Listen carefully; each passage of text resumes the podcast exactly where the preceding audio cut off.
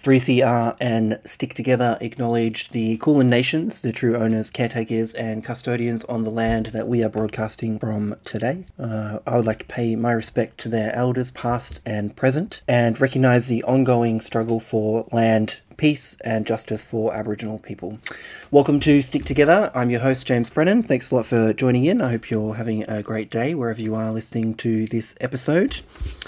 And this week and for the next coming weeks, when you hear my voice on Stick Together, I'm going to be doing something a little bit different to normal. I'm going to be covering the Australian education system.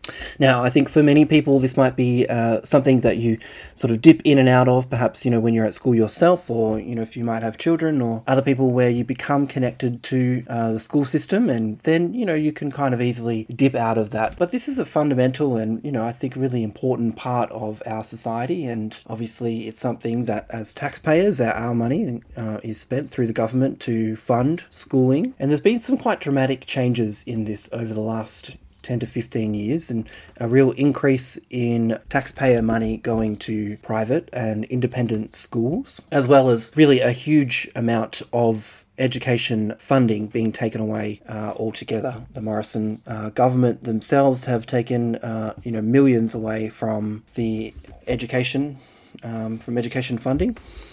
And I want to look at some of the differences across the states and territories in Australia. We're going to be speaking to teachers, both past and present, and analysing some of the ways in which the schooling systems differ across the states, as well as hearing, from those involved in state schools, private schools, religious schools, and hearing about some of the challenges that these teachers and the schools, those involved in the school may face.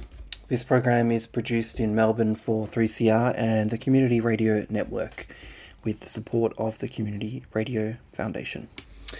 Ever since Julia Gillard was Prime Minister and she introduced what was called the Education Revolution, which had a lot of new buildings built in schools, but also, I guess, a kind of homogenisation of the education system where the states and territories were to adopt the same curriculum across the country. So that's one of the issues I'm going to be exploring over the next little while, is talking to teachers from different states and asking, what is the effectiveness of having the same curriculum? Does it, help to bring that sort of teaching in, or, is it worthwhile having different aspects of curriculum in different areas to suit the demographics and needs of those students? Australia really for a long time had a gold standard of education, but we've seen a dropping of that over a period of time, and I would say, really looking more towards the American system, and I guess really looking at funding and supporting private aspects of not just private schools, but public-private funding and deals within government schools as well. One of the more worrying parts of this is the partnerships with large companies like Apple, IBM, and weapons companies and manufacturers through their sponsorship to science programs and maths programs. And that's definitely an issue we're going to explore as well. So on today's episode, I'm joined by our teacher, Ben, who has taught both in Victoria and in Western Australia.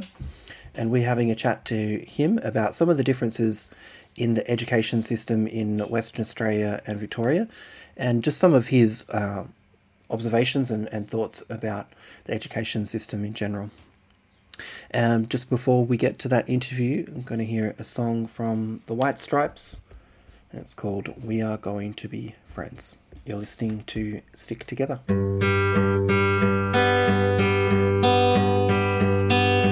Fall is here, hear the yell. Back to school, ring the bell. Brand new shoes, walking blues. Climb the fence, books and pens. I can tell that we are gonna be friends. I can tell that we are gonna be friends. Walk with me, Susie Lee, through the park and by the tree. We will rest upon the ground and look at all the bugs we found. Safely walk to school without a sound. Safely walk to school without a sound. Here we are, no one else. We walk to school all by ourselves. There's dirt on our uniforms from chasing all the ants and worms. We clean up and now it's time to learn. We clean up and now it's time to learn. Numbers, letters, learn to spell, nouns and books and show and tell. Playtime, we will throw the ball back to class, through the hall. Teacher marks our height against the wall. Teacher marks our height against the wall.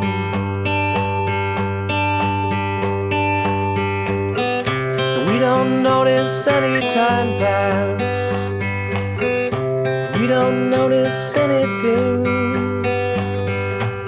Sit side by side in every class. Teacher thinks that I sound funny, but she likes the way you sing. Tonight I'll dream while I'm in bed, when silly thoughts go through my head about the bugs and alphabet. When I wake tomorrow, I'll bet that you and I will walk together again. I think, well, firstly, you know, being a graduate teacher, particularly when I started teaching, I was able to complete just a one-year diploma of education in Victoria to add on to my bachelor degree, and that allowed me to become a teacher. So, you know, it's a bit different now. There's the courses you need to qualify longer, and I think that's probably fairly wise, because I felt very, very underprepared with only, you know, a year of training to go into a school. So I think every teacher has a period of, depending on the individual, you know, from 1 to maybe 5 years, or where they really are still finding their feet within the system and coming to terms with the demands that are on a teacher, which are, I think, beyond reasonable expectation. And we can perhaps talk a little bit about that as well. But, you know, I think the constraints, for example, of in Victoria the year 11 and 12, you know, curriculum can box you in, certainly, you know, in terms of what you can really teach students, you know, compared to what I would think of as a real, like the real world of theatre, for example, is much different to what the documentation is asking us to teach year 11 and 12s. And I think that's because, in a way, at the end of the day, they have to have something that they can assess in some kind of concrete way. So they want to develop curriculum that is accessible. You know, I probably found far more space to pass on through sort of extracurricular, you know, spaces like doing school productions or doing theatre sports things, you know, with kids that are not part of the structured curriculum. And so, you know, schools offer that. I think that's where I found more satisfaction than working within the boundaries of documentation, curriculum, etc. And I guess, you know, like you said, the teachers can really struggle in perhaps their first 5 years of coming out of the teaching degree into the classroom.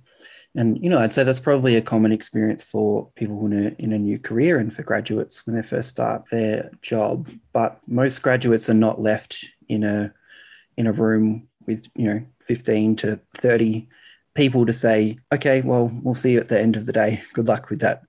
And I guess that's where you say, you know, that where that responsibility and perhaps is too much comes for perhaps any teacher to have that many people to monitor.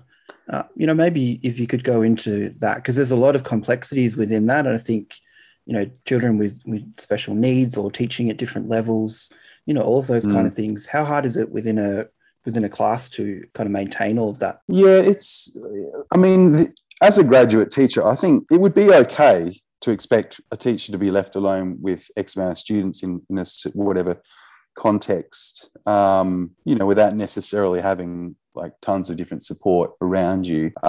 That's not so much what I'm talking about in terms of the expectations, but it's the big package of being a teacher, you know, that, and like graduate teachers in Victoria do have a full-time allotment is less than a more experienced. They do give you a little bit of time there to acknowledge that you're still starting out. But, you know,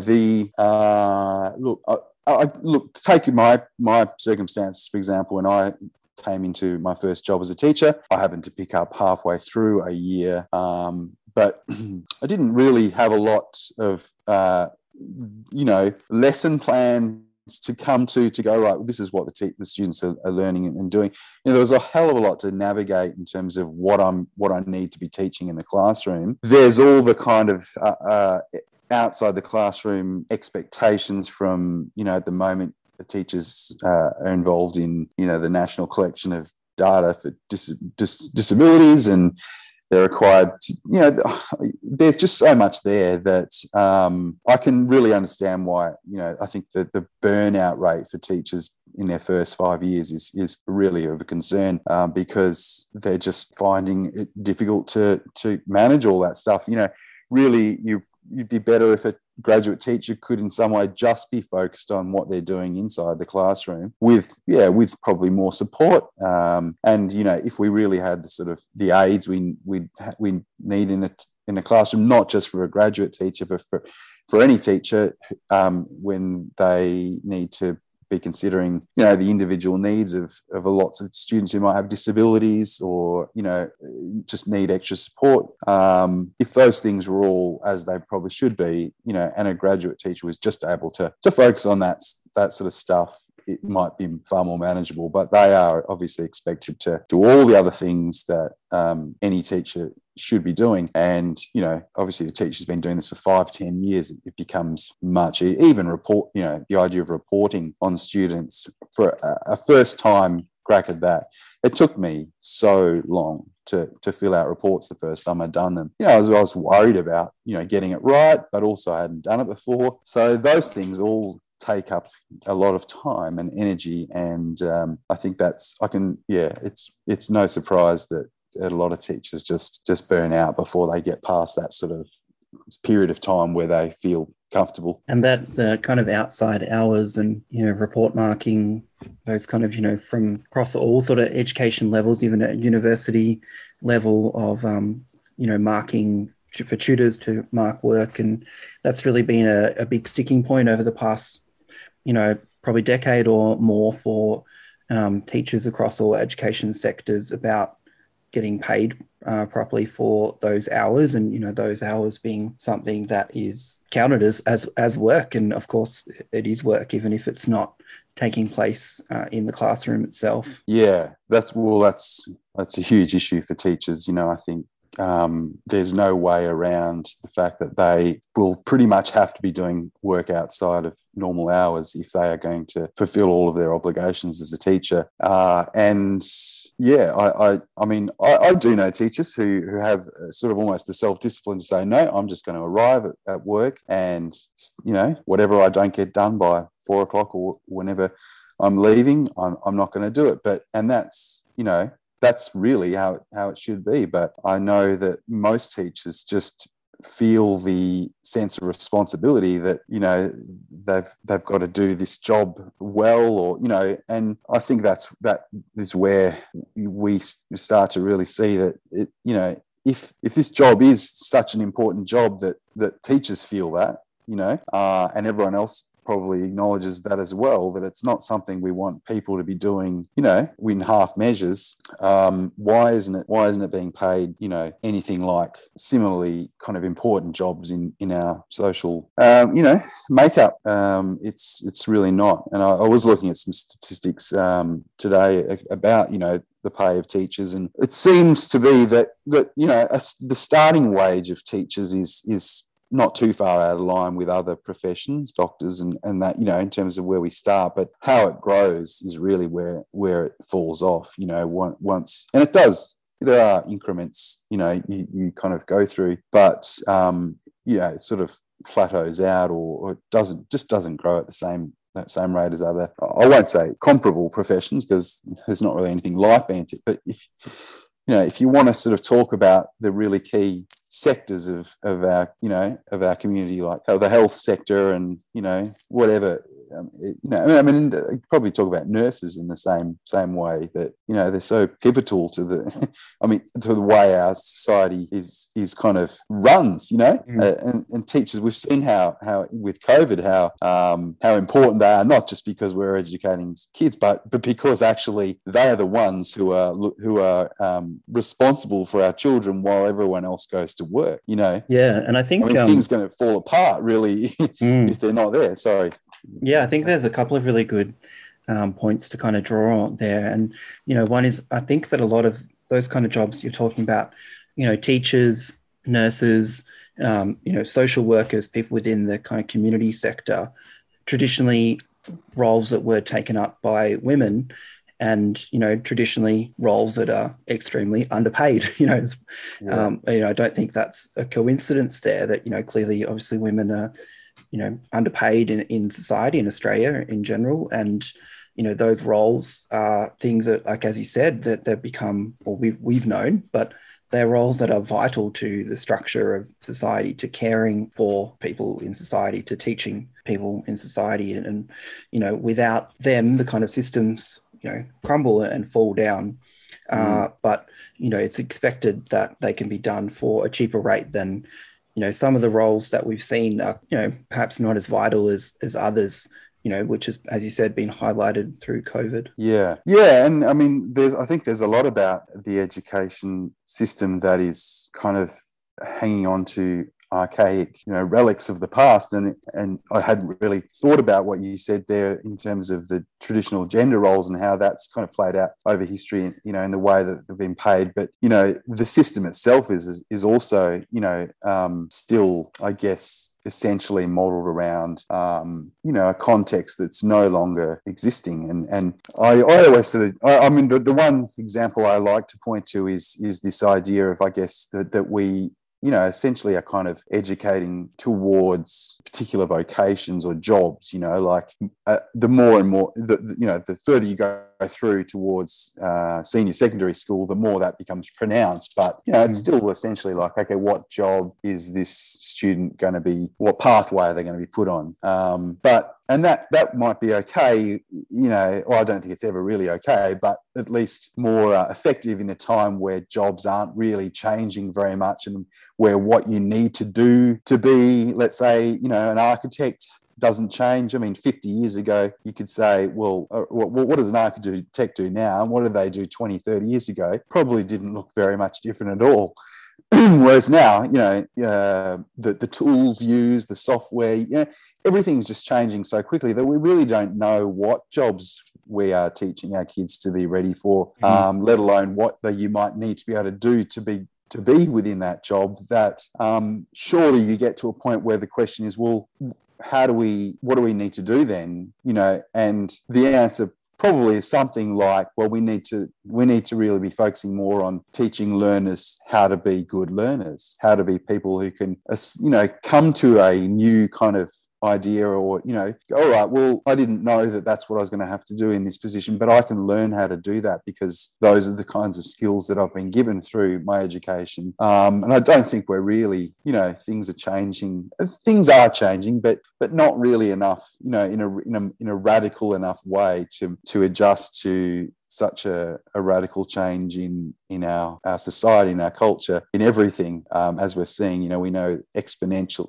It's just things are changing every minute now. So, but there's lots of other, I remember being in university and one of my lectures showed me a picture of what a classroom looked like 100 years ago and then showed one from sort of a couple of days ago. And it didn't really look at it. The only thing that changed was instead of there was blackboards in front of the students, there was whiteboards, And I mean, I know that's a bit of an oversimplification, but it did illustrate in a way how things haven't really changed that much over the last 100 years.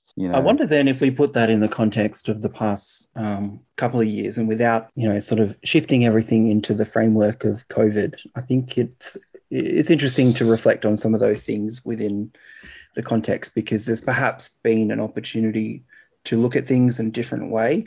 And it's interesting to see if, you know, the education system and other systems decide to take some lessons from those things or not. And, you know, or perhaps individual teachers might have learned some things from those things as well.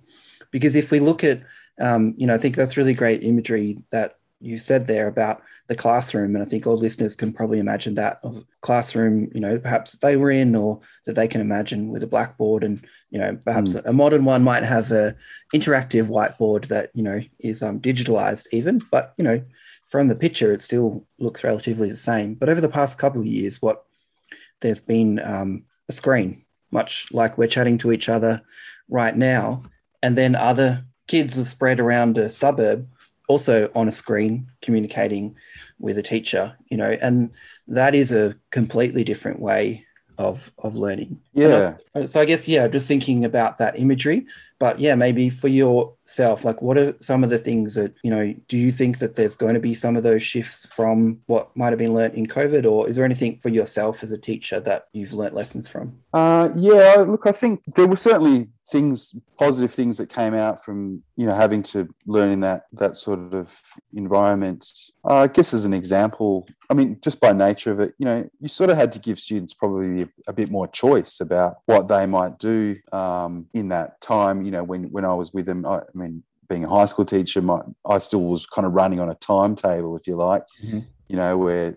I had to, some days I was expected to be online, you know, on, we use Teams, but whatever, you know, platform it would be, trying to instruct or, you know, connect in some way with students. But other days it might just be that a message was left to the students about what they needed to do. So I guess there's already a framework there where, you know, I mean, students, they might not even turn up, you know what I mean? There's that thing. So all right, what about if they do turn up today, but they didn't yesterday? Or what about ones that are going to be, who will have already finished that task or have already, you know, I think it actually made me think far more about a more flexible kind of classroom, you know, where there was more choice and more accountability, you know, which is strange in a way. You'd think, like, when the kids are actually physically in front of you, you'd be thinking more about those individuals and what their needs would be. But in some strange way, I think I guess because I didn't have that immediacy, I had to kind of go, right, I don't actually know what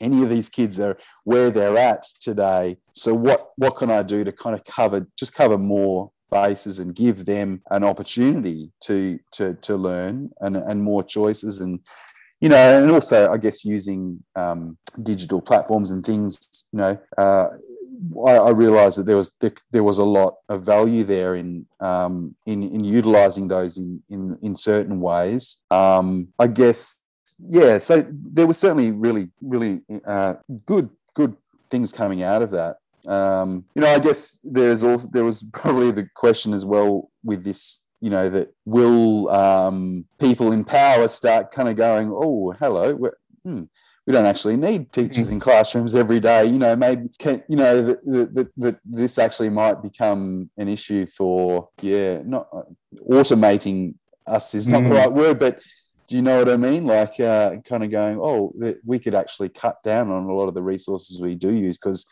we're in some way making remote learning work, you know, and they're not, teachers aren't having to come to school. Well, we already have seen that in universities, you know. I think that there's been some industrial sort of fights about the, you know, when you give a lecture, like when a lecturer speaks at university, that's recorded, and then, you know, the students are able to listen to it later, and that was happening kind of before COVID, but obviously became really important throughout COVID. And, you know, those lecturers are asking about the intellectual property of that recording, because, you know, what they can use that for, say, you know, maybe at least 3 or 4 years and go, oh, we might need to get, you know, Ben in to refresh that class again. But, you know, no teacher can survive on just recording their classes every 3 or 4 years, obviously. So I think it's perhaps not something that is at the forefront of, you know, for primary and high school education, but it's definitely something that's happening at university. So, yeah, it's not as kind of science fiction as we would hope. No, But look, I think one thing that many teachers, you know, not just teachers, people right throughout will have realised through COVID was how damaging that sort of environment became for students' mental health, you know. And although, oh, great, we might be, you know, able to do a lot of things here with them out of needing to come to school, that the fact that kids weren't coming to school, particularly for kids where their home isn't particularly a great place to be, you know, or for a variety of reasons, they were just, you know, there was a lot of mental health issues being exacerbated by homeschooling. So I definitely think that, you know, any idea that should be kind of an option for kids in a, you know, primary or secondary context would be very, very worrying, because, you know, that the safety of a school, you know, is really important for a lot of kids, as well as obviously just having that social playground to learn from as well. So we're talking about the Australian education system here. We're speaking with Ben, who's a teacher, who's taught both in Victoria and in Western Australia. And Ben, I wonder if you could talk a little bit about perhaps some of the differences you found, you know, I guess from a curriculum perspective, from WA to Victoria, or just as an individual, as a teacher. You know, there's some kind of things that listeners will be interested in hearing, you know, what is the difference between kind of working in as the same job, but, you know, in different states. Yeah, look, I'll say that there's a few things I'll probably say here that might be I might just be wrong about, you know what I mean? I'm not an expert on the individual details of you know, curriculum differences from state to state, so I'm happy to be corrected on anything I sort of say. But from what I mean, Australia has, you know, a national kind of curriculum that's been worked on and sort of changed and redrafted over the last, I don't know how many years. I think it sort of came in, was it Julia Gillard? So I think, was that part of Julia Gillard's? Yeah, I think so. Yeah, Minister, yep. Yeah. And so when you look at the curriculum documents, but for example, let's take Year 10 English, for example, between Victoria and WA, they do look virtually identical. You know, that in fact they take the learning standards or statements or outcomes, or, you know, from that sort of national curriculum, and they just, I mean, they look different on the page, but there's not a lot of difference really at all, from what I can see. The impact of, you know, many things that you covered throughout today of teaching in different states and hearing about the kind of some of the fundamentals of what students need and some of the lessons that we can learn coming out of COVID. So thanks a lot, Ben. And my pleasure, mate. Thanks for opening up the discussion. It's really important. Thank you.